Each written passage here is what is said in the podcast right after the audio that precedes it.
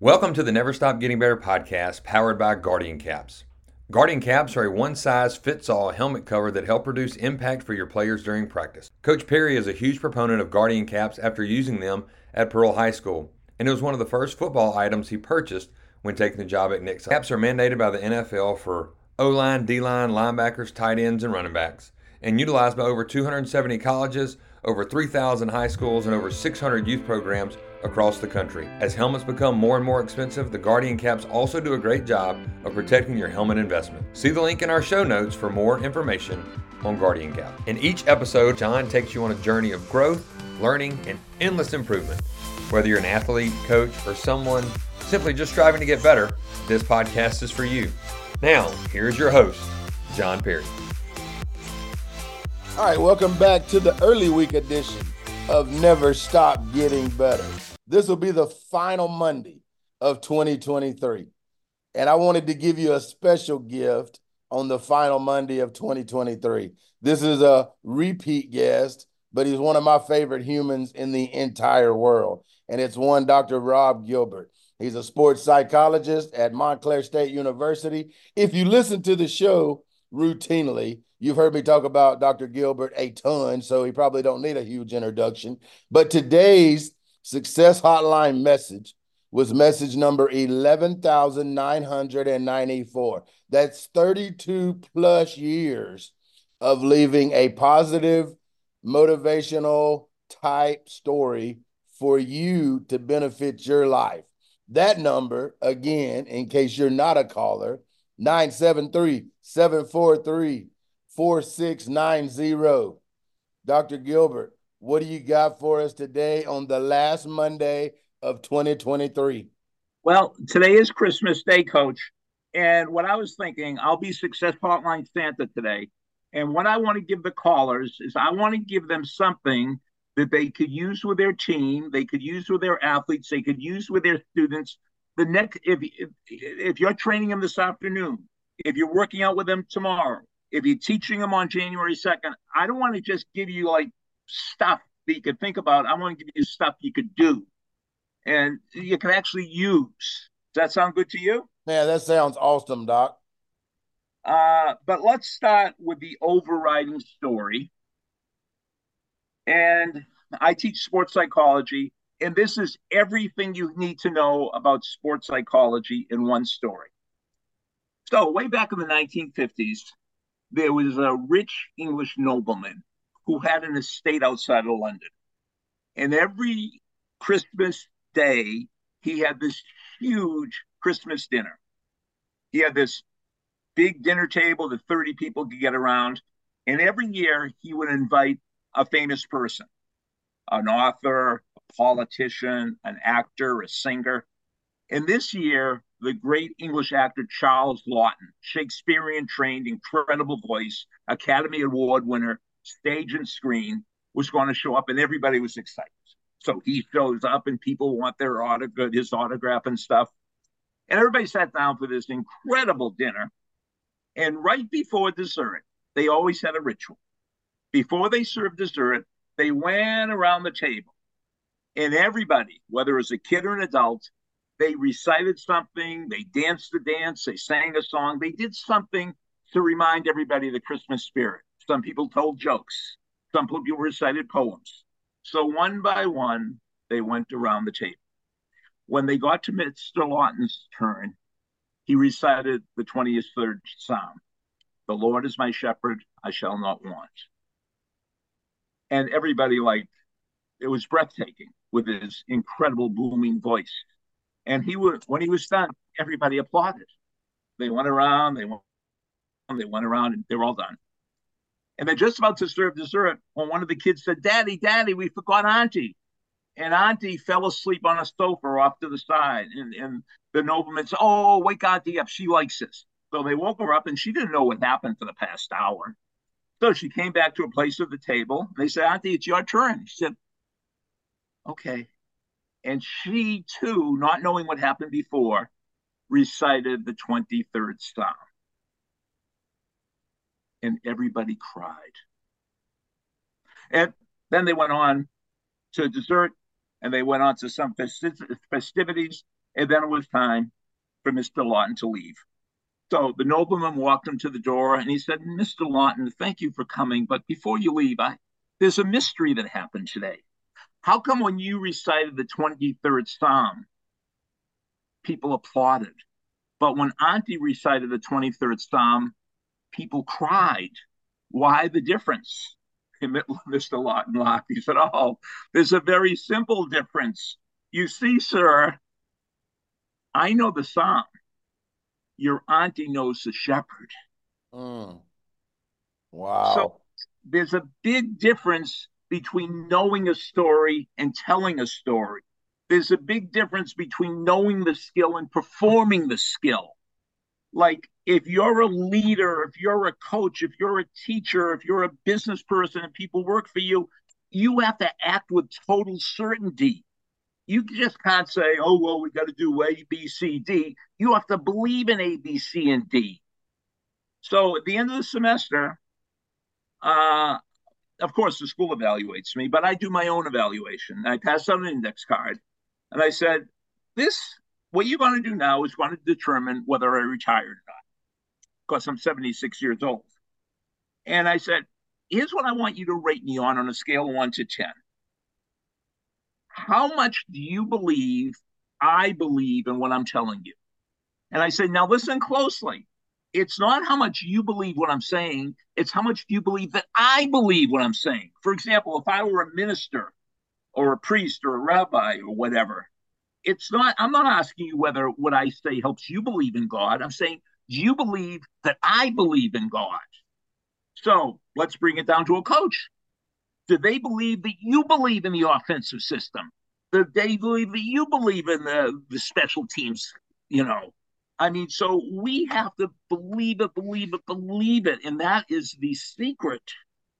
So knowing the story is in Mr. Laughton's, it's not enough. You, you have to know it physically, mentally, and emotionally. That's how you get people to cry. And, um, you know, when uh, they said, when um, I forget who it was, when Thucydides spoke, people applauded. But when Cicero spoke, people marched. That's the difference, you know? No doubt. What so, what when you when you pass your index cards out and they have them rate you, how do they rate you? I, I get a few eights, I get a lot of nines, and I get some tens. but if I if I got five or sixes, I'm I'm losing it, you know. I mean, because I'm not I'm not saying I'm telling you don't have to like me. Matter of fact, you could dislike me but you have to dislike me because you believe that I believe, you know. You know, I so, have a I have a uh, I have a belief, just like the story you're telling, that if you don't believe, there's no way they can believe. Yeah, yeah. You know, and I know in my career, I've had a point in time where I don't know if I really believed we could win it all. But as yeah. soon as I started believing that we could, honestly, in my heart, believed it, the kids bought in and believed it. And then we go 16 and 0. Let me ask you this. When did. Oh, can, I, just, I'm a, I'm a little offended, you know? Here we are, 10 or 15 minutes into the interview. And, you know, I know you've interviewed people who are much younger than me. They're much better looking than me. They're much more articulate than me. But please give me some Give me some love. Have you ever interviewed anybody that's better dressed than me? Look at this. Come on. Well, for those of you that can't see, come on. Dr. Gilbert is wearing an Ole Miss shirt, hotty toddy, as well as a Nixa Eagle cap. Like my man is dressed to the T for okay. today. Now, Doc, I'm gonna be honest. Wait, wait. We, we got to go to here. We got to go to here. So yeah. do you know do you know who's uh, from Yazoo City, Mississippi? Zig Ziglar. That's right. So let me tell you a Zig Ziglar story. So Zig got out of college, and he this is way back in the fifties, and he got a job selling pots and pans door to door. And you know, when they interviewed Zig, they the, the the VP and the president, they said, "Oh my God, this guy's going to be a superstar." Well, he's on the road for almost a month, and he hasn't sold anything. And finally, the president said to the VP in charge of sales, "says Spend a day with uh, this Ziglar kid. We we gotta we gotta get him on board. You know, he hasn't done anything for us." So he went down, he went on all of his appointments, and Zig was great, but he didn't sell anything. So they're at lunch, and the sales trainer, the sales manager is trying to figure this out. He said, Zig, can I ask you a question? He said, Sure, ask me anything. He said, Zig, do you own our pots and pans? I know you sell our pots and pans. Do you? He said, Well, as soon as I get enough money, that's the first thing I want to buy. He said, Zig, that's the problem. Now, that's the same story as Charles Laughton. Charles Laughton knew the song, but he didn't buy the song. You know, Auntie bought the song. Yeah, if if you ain't bought the pots and pans, and you ain't loving the pots and pans, and you ain't believing in the pots and yeah. pans, you ain't selling the pots and pans. You know what I'm so, saying? If you're selling Ford trucks, you better own a Ford truck. You darn skimpy. Hey, let me ask you this, Doc, because you are um, considered worldwide as the greatest storyteller of all time. Just just under, maybe just under Santa Claus, but next to him, it's you. Where did the art of storytelling come from? Like, where did you decide that stories were important, that stories are how people learn? Like, where did that thought come from? Wow, that's a really good question. Um, I guess when I'm in uh, graduate school, and it seems like I'm going to get my degree because a lot of times I'm saying, yeah, okay, I'll be a wrestling coach someplace, but it seems like I'm going to get my degree. And I, when I thought of myself as a, a professor, I didn't want to teach like any of my teachers. I said, I'm not going to do it this way. I'm not going to do it this way. And then I was lucky enough to get a job at Montclair State, and which is 12 miles from New York City. So then, as soon as I started teaching, every weekend I go to a workshop. Every day I go go to a seminar. Every weekend I go see a speaker. And now this is before the internet. It's not right. like I could go to podcasts. And I started noticing that they were storytellers, and my teachers weren't. You know, that was the difference. My teachers were giving information, but these people who are on the road making their see, if I teach the best class I ever taught this past semester or if I taught the worst class I ever taught this past semester, I'm going to get paid the most, the same amount. Sure. Same amount. But these people are out there doing it. The people aren't showing up. Their kids aren't eating, you know? So they know the secret. And it's no secret because there was a storyteller 2,000 years ago. Now, they didn't say he told stories, they said he told parables. That's right. Of course, I'm talking about Jesus. So if it was good enough for Jesus, it's surely good enough for Rob Gilbert and Coach Perry. No doubt about and, and that's that's the secret, and it's you know. So let's talk about stories.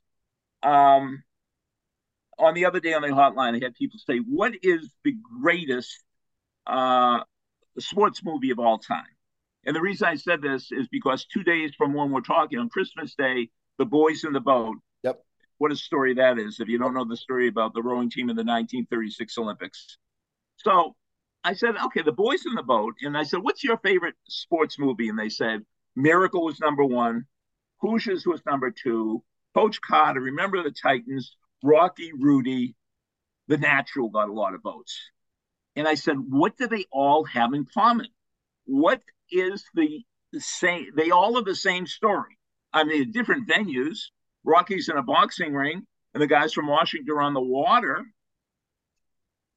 and all miracle, boys in the boat, what do they all have in common?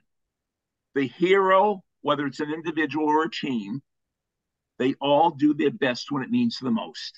When it comes down to that crucial, you know, when Rocky's in the ring, when the University of Washington are going against the German boat. I mean, the the hero does their best when it means the most. So that's and that's what sports psychology is all about. How do we train athletes to do their best when it needs the most. Anybody could do their best in practice. Let me ask you this, Doc. Where does the boys in the boat, the book, rank in your list of books? Uh,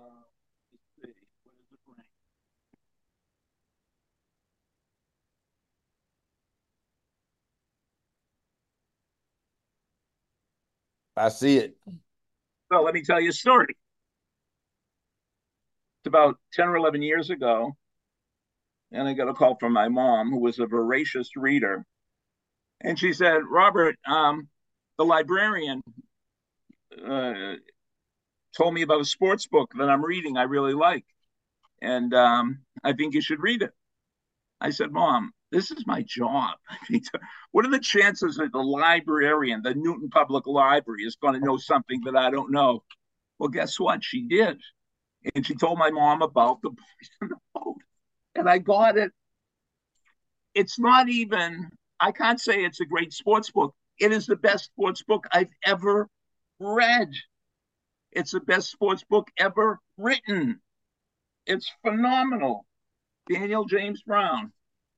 So, um, Doc, Doc, I heard you tell that story about your mom and the book yeah. recommendation, you know, several years ago. So I bought the book. Yeah. The book. You know, yeah. it's been several years ago. Well, on our trip to Mississippi this past weekend, me and my wife, I bought the book and we are listening to the book on the eight hour trip down and the eight hour trip back. And, you know, it's wonderfully read. I don't know the guy's name that reads it, but it is a fantastic book. And I, you know, like I was telling this story yesterday, Doc. Joe, who's one of the main characters in the book, at 10 years old, Joe is dropped off at a schoolhouse, you know, and his dad cuts a deal with him to live in the schoolhouse because his dad's wife don't want it. And then at 15, after they've semi been reunited, the family leaves Joe to fend for himself at the homestead. And I just think, you know, that was uh, in the 20s.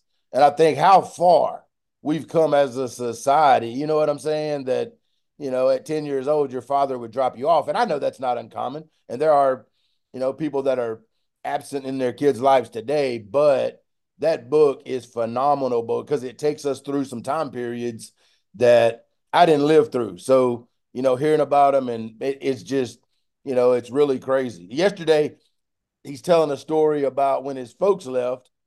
He's 15 years old. He has nothing. He has no money. He has nothing. So he would go down, catch some salmon, strap him on his back, walk three and a half miles to town, sell them to a uh, to a to a restaurant or whatever, and then turn around and walk home.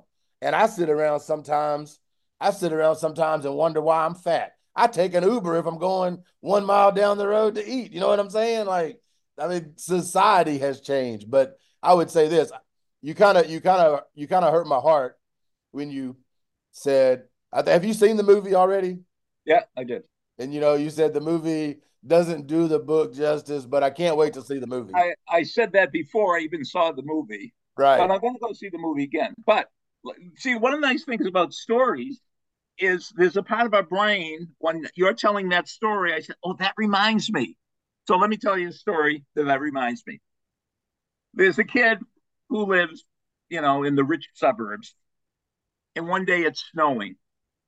So he said, Dad, could you give me a ride to school? I don't want to walk to the bus stop. And the dad's giving me a ride to school. And he said, Son, when Abraham Lincoln was your age, he used to walk five miles to school and five miles home. And the son said, Well, thanks for telling me, Dad. I, I didn't realize that. And then the son said, Dad, when Abraham Lincoln was your age, he was president of the United States. That's a good one. Yeah. That's a good one. Hey, I got a good one for you, Doc. Hold on. I got a good one for you. Yeah. This is this is 30 this is 30 years ago. I'm sitting in a coaching clinic and uh I'm listening to the head football coach at Tulane at the time. I don't even know the guy's name. He was a big fella. And he made the statement that they don't stretch. He's like, we don't stretch. He said, Have you ever seen a dog get up and stretch before it chases a car. Obviously, everybody was like, no. But there was one guy in the back of the room said, no, never seen a dog stretch before he chases a car. But I've also never seen a human lick his butt. So I don't know. Like maybe we should stretch. That's a good one. So how about if we give, you know, to be Santa today, I want to give people stuff that they could use. Okay. Yes, sir. Okay, you need an old fashioned dictionary. So I'll make believe I'm in class and I'm just waiting. You know, it's like you have, you, you, you're just waiting for the opportune moment. And in class, somebody sometime or on your team, somebody sometime will say, Oh, coach, it's going to be impossible for us to beat them. It's going to be impossible for me to get into college. It's going to be impossible. And you said, Johnny, what did you just say? And you say, uh, Coach, I said the word impossible. I said, Johnny, that's, can you define what impossible is? uh, and Johnny tries, uh, well, you know, it's oh, okay. I got a dictionary. Johnny, come up here and look up impossible in the dictionary. And Johnny's going to go through it and go through it and help him with the spelling. And then he's going to say, Coach, it's not here. And the reason it's not there is because you cut it out of the dictionary. And then you say, Johnny, impossible. In other dictionaries, it might be in a dictionary, but I don't want it to be in your dictionary up here. That's awesome. And and for those of you that you know can't see, he held up the dictionary and the word impossible was actually cut out of the dictionary. So, you know, you just need your dictionary, you need to cut out the word and and it's a great story. Now, the thing is I'm in the School of Education and we have a seven-story building and I walk around and uh, I'm not defaming my colleagues, but there's something that's happening in education nowadays that we say, well, if I have a good PowerPoint, it means I'm a good teacher. No, if you have a good PowerPoint, that means, you know, uh, I, if I have a good playbook, that means I'm a good coach. No, it means you have a good playbook. You know, if I have a good menu, the food is good. No, the menu's good. Sure. So um, we got to play games. We got to do things differently. Um, so on October 15th, I don't know if this is still true, but for years and years, October 15th was the year that NCAA, at least in Division Three, that's when winter sports could start practicing. So about my first 20 or 25 years at Montclair State, we had this legendary basketball coach, Coach Gelston. And I used to be in the gym every October 15th because here's how we started the first practice. This was tryouts. He had everybody get in the stands, 50 or 60 kids would get in the stands, and the old coach would come in and then look around. He said, You know, you all had different high, you're all from different high schools. You all had different coaches, and all your coaches had different rules. So I'm going to make it real simple for you. I'm only going to have one rule for you. If you want to play for me at Montclair State, I'm going to have one, rule. Be at the right place at the right time and do the right thing. That's it. Be at the right place at the right time and do the right thing. Now, I'm speaking to the audience. If you have somebody in your life, like I had Coach Gelston, if you have an old coach or if you have the teacher in your school that said something legendary that you repeat, don't just say it, put it on a plaque. Mm. You know, this makes it legendary. Like, give speech. I, you know, at the end of the speech, and they say, Thank you very much, Dr. Gilbert. They applaud it. And then I say, Oh, oh, by the way, I'd like to thank Coach Perry for inviting me here today. And uh, Coach Perry, then I tell the Coach Gelston story, and then I give you the plaque, and everybody applauds again. And then I come back and see you in a few months, and this is on your wall. No doubt about it. Yeah, you you might have forgot my talk, but you didn't forget the plaque. So make somebody legendary. This is how you could make somebody legendary. Man. The words are fleeting. Plaques are forever. And how much is the plaque? I mean, seriously. Ten dollars, maybe. Yeah. I hope. I love it. Coach Gelston's only rule: be at the right place at the right time and do the right thing. Is on a plaque that he's that he's showing me, and I think that's absolutely awesome. A plaque costs absolutely nothing, and I've never thought about that. Yeah, but that's what takes it to the next level. Mm. Or you could give the plaque out after every game. You know, who who who was first in hustle today, you know? Right. so now let me read this story I've never used before. I'm going to read it. And because everything we've been talking about is we've been talking about, you know, the best and all this. Let's talk about the worst. Mm. So, a major league owner once spoke of the Zach Bonura rule of life oh, not Zach, Zeke, the Zeke Bonura rule of life. You see, old Zeke was a crummy first baseman. He's a major leaguer, one of the game's worst fielders. But every year he would end up with the best fielding percentage in the major leagues. So he's the worst fielder, but he has the best fielding percentage. Uh, uh, percentage. Now Zeke was no brain trust, but he knew better than anyone else that you could never get charged with an error if you didn't touch the ball. So, with that in mind, he managed to avoid doing anything that looked remotely difficult. so, he, would never die for a ball. If it wasn't coming right towards him, he'd let it go by because he was more concerned with his fielding percentage than he was with his uh, winning the game. No doubt. So, the ultimate in sports psychology, there's only one question the ultimate question. So when I ask my students, what is the most important question you'll ever answer in your whole life? And they say, where am I'm going to go to college, what I'm going to major in, who, who I'm going to marry, what religion I'm going to be, where I'm going to live, what job I'm going to take. I said, you know, those are all important questions, but that that's not the question. The question is, are you going to go all out or are you going to hold back? Are you going to give a full effort or are you give a partial effort? Are you going to be in school or are you going to be into school? Are you mm. going to be in a job or into a job? Another way of saying it, uh, are you going to be a mother or father, or are you going to be a mommy or daddy? Mm. There's a big difference between being a mother and a father and a mommy or a daddy. No doubt about it. Are you going to go all out or not? Yeah. And that that's in anything you do, right? I mean, if you're going to yeah. do it, go all out. If you're not going to go all out, don't do it at all. You know, you don't have to be the smartest teacher to be the best teacher you don't have to be the most skilled to be the best athlete.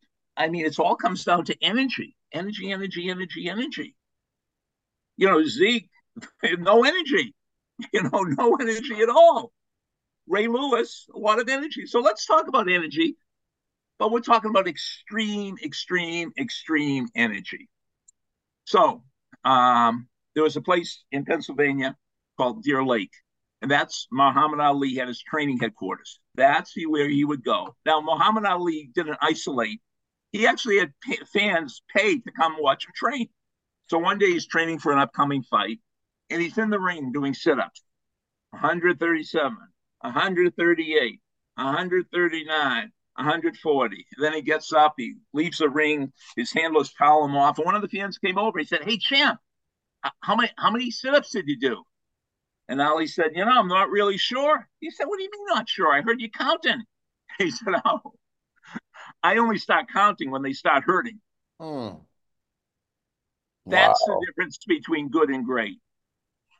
So I went to see Angelo Dundee, Ali's trainer, give a talk once. And um, he just came out with his autobiography. And I'm always looking for stories. And he's a great guy. And it was a but I didn't get a story I could use. So I said, Mr. Dundee, who's the greatest, the hardest working athlete you ever trained? And he said, Oh, that's easy, Muhammad. Muhammad Ali. And I never heard that Ali was a hard worker. He said, Oh, he outworked everybody. So that led me to read a biography of Ali. And in the biography was a quote. And Ali said, I hated every moment of training. I said, Wow the the trainer said that he was the hardest worker. My How Ali outworked them all, but he hated it. But the whole quote is, "I hated every moment of training, but I said to myself, don't quit, suffer now, and I could spend the rest of my life as a champion." I hated every moment of training, but I said to myself, don't quit, suffer now, and I could spend the rest of my life as a champion. Wow. So when I was at UMass, I went to UMass Amherst. I was on the wrestling team and in my wrestling coach's office, you know, they have plaques and stuff, but he had a little index card with a quote typed on. And you had to really search to find it. And there was only one sentence. And it said, if you really want to be a champion, then the work is no problem. And the only word italicized in that sentence was really. If you really want to be a champion, then the work is no problem. So that's what we're talking about. There's a big difference between I want to be a champion and I really want to be a champion. So uh, the takeaway here is maybe the three most powerful words in the English, English language are I want that. Once you know what your that is, everything becomes, oh, I want to be a podiatrist, but I also want to be a cardiologist and I want to be an emergency room physician. No, no, what, what's, what do you want? I want to be an all American offensive guard in football. You know, I want to lead the country in foul shooting in basketball. You know, I want to get into the electrical engineering program at MIT. What's your that? And if you don't have your that, your that is to figure out your that. Mm. That's your that. Mm. Awesome. What about uh, Dr. Terry Wurzbacher at four years old? Found her that, right? At four years old, the good Lord told her she was going to be a doctor. What did she do for the next, you know, 20, 30 years of her life? She chased being a doctor. She, that was her that. Yeah. And then she's at the University of Vermont, a very good school. She does really well in school and she might applies to medical school and she doesn't get in. Then she applied to medical school again and she didn't get in. Then she applied to medical school and the third time was the charm she got in. So when she speaks in my classes, I say, Dr. Terry, how many times would you apply before you'd give up? She said, I'd still be applying today. I said, That's ridiculous. Why? She said, Because God told me I was going to be a doctor and God doesn't lie. so that just shows your your belief system, you know? I mean, what are your beliefs? What do you believe? And if you believe it strong enough, you will really, really, really chase it. Yeah. Well, because the world isn't the way it is, the world is the way we are. Hmm. So most people say, well, if I didn't get in twice, then they don't want me. No, no, no, no, no. They want me. They just don't know it yet. yet, yet is a good word. Yeah, you know, like, I may not have done it yet, but I'm gonna do it. You know, there's no doubt about that. That's awesome. Well, I can't do it. Period is failure. I can't do it yet is delayed success. No doubt about it. Well, Doc, I just want to tell you thank you. And I want to tell everybody that's listening, Merry Christmas. We are at the seven seven month mark. We've had this will be episode number 60, which is seven months of doing this, which has been fantastic. So I want to wish everybody a Merry Christmas.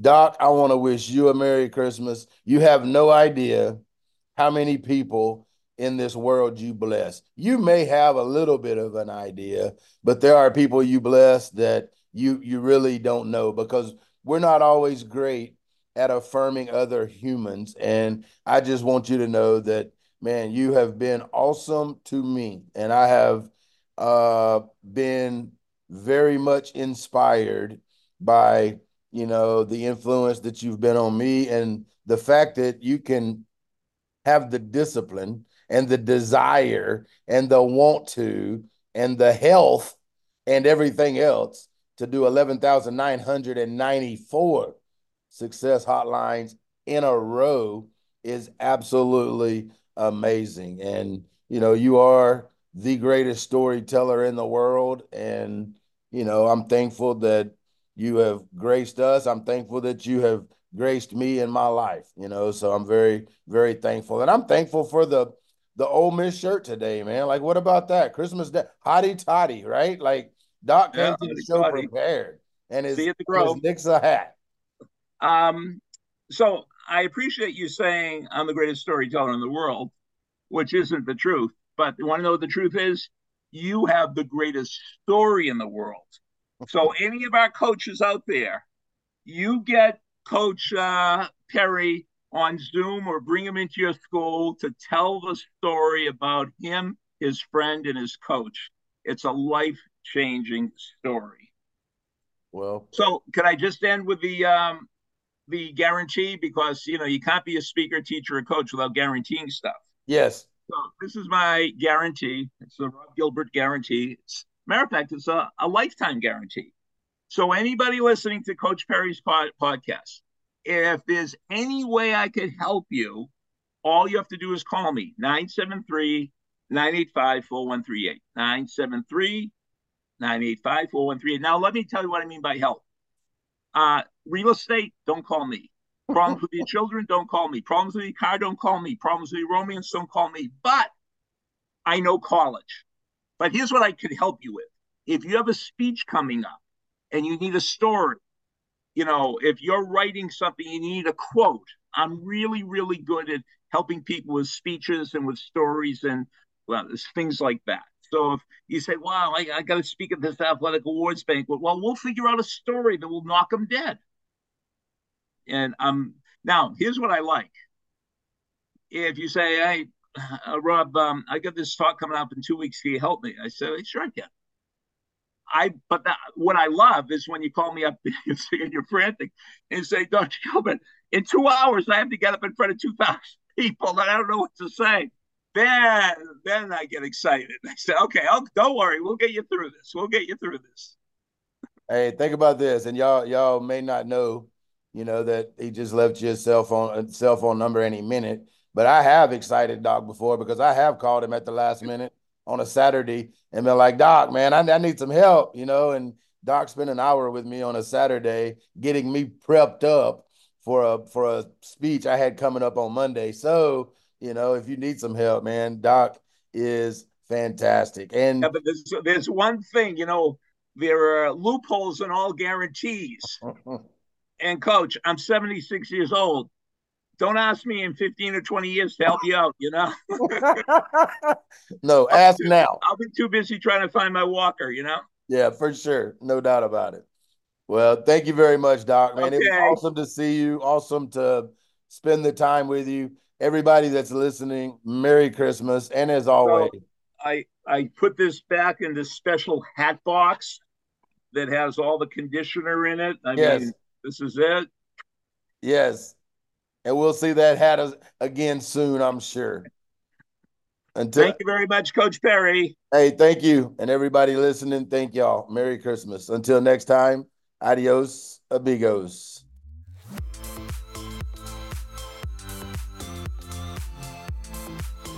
Guardian caps are lightweight, one size fits all football helmet covers for practice. They reduce 20 to 33% of the impact, depending on the speed and the location. Great for the repetitive subconcussive blows that add up throughout the week. Also great for body blows. Used by Clemson, Penn State, Washington, Oklahoma, 150 other colleges, and about 2,000 high schools across the country. Also protect that helmet. If your helmets are getting beat up at the end of the year, Guardian Caps can help protect that helmet investment.